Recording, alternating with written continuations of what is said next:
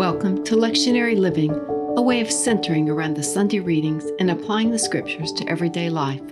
I'm Barbara Lehman. Today I'll talk about the readings for Sunday, June 27th.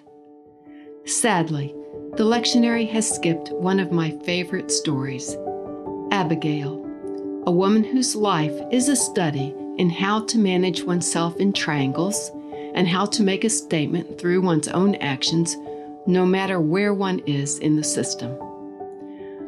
Other classic stories, such as Pranks in the Enemy Camp, A Medium and a Voice from the Dead, Throwing of Spears at the Unarmed, along with the usual raping and pillaging, are also skipped.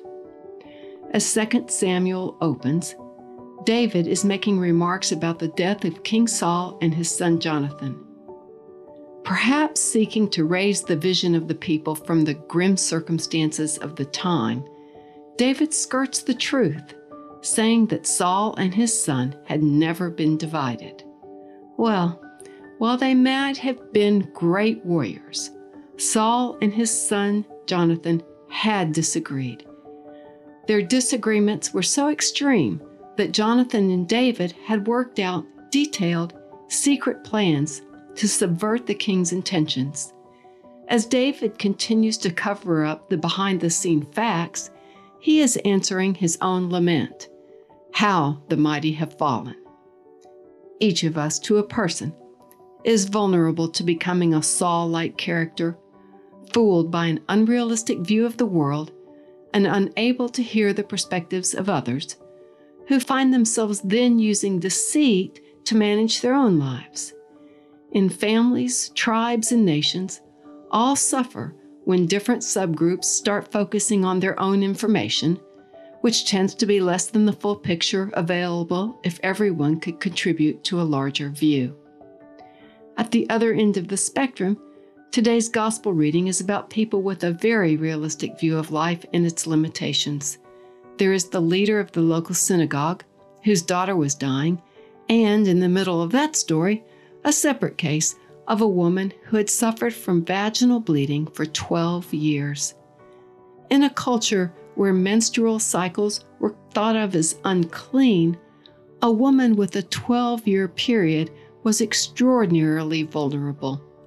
Rules about avoiding sex before and after a menstrual cycle would have made her not only unable to wed, but also, for as long as she bought into the customs around the unclean, ashamed of herself. The exhaustion of her physical disability may have been crippling in one way, the psychological blow in another.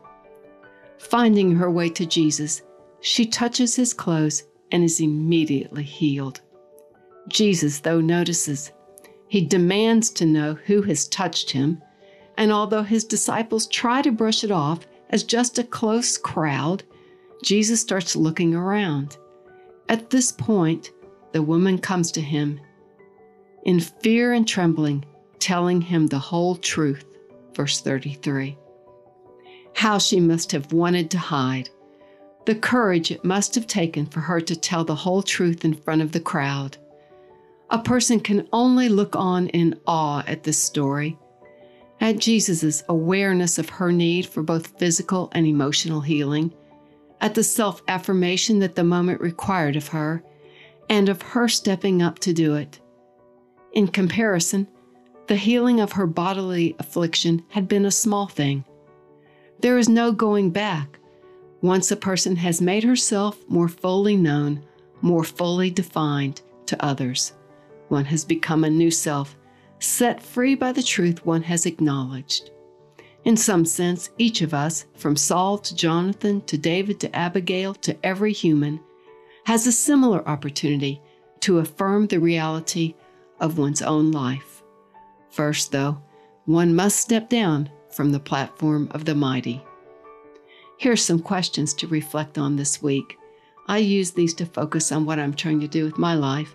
After the questions, I close with a verse from the psalm for the week. In the morning, where might it be useful to me to define myself more fully to others?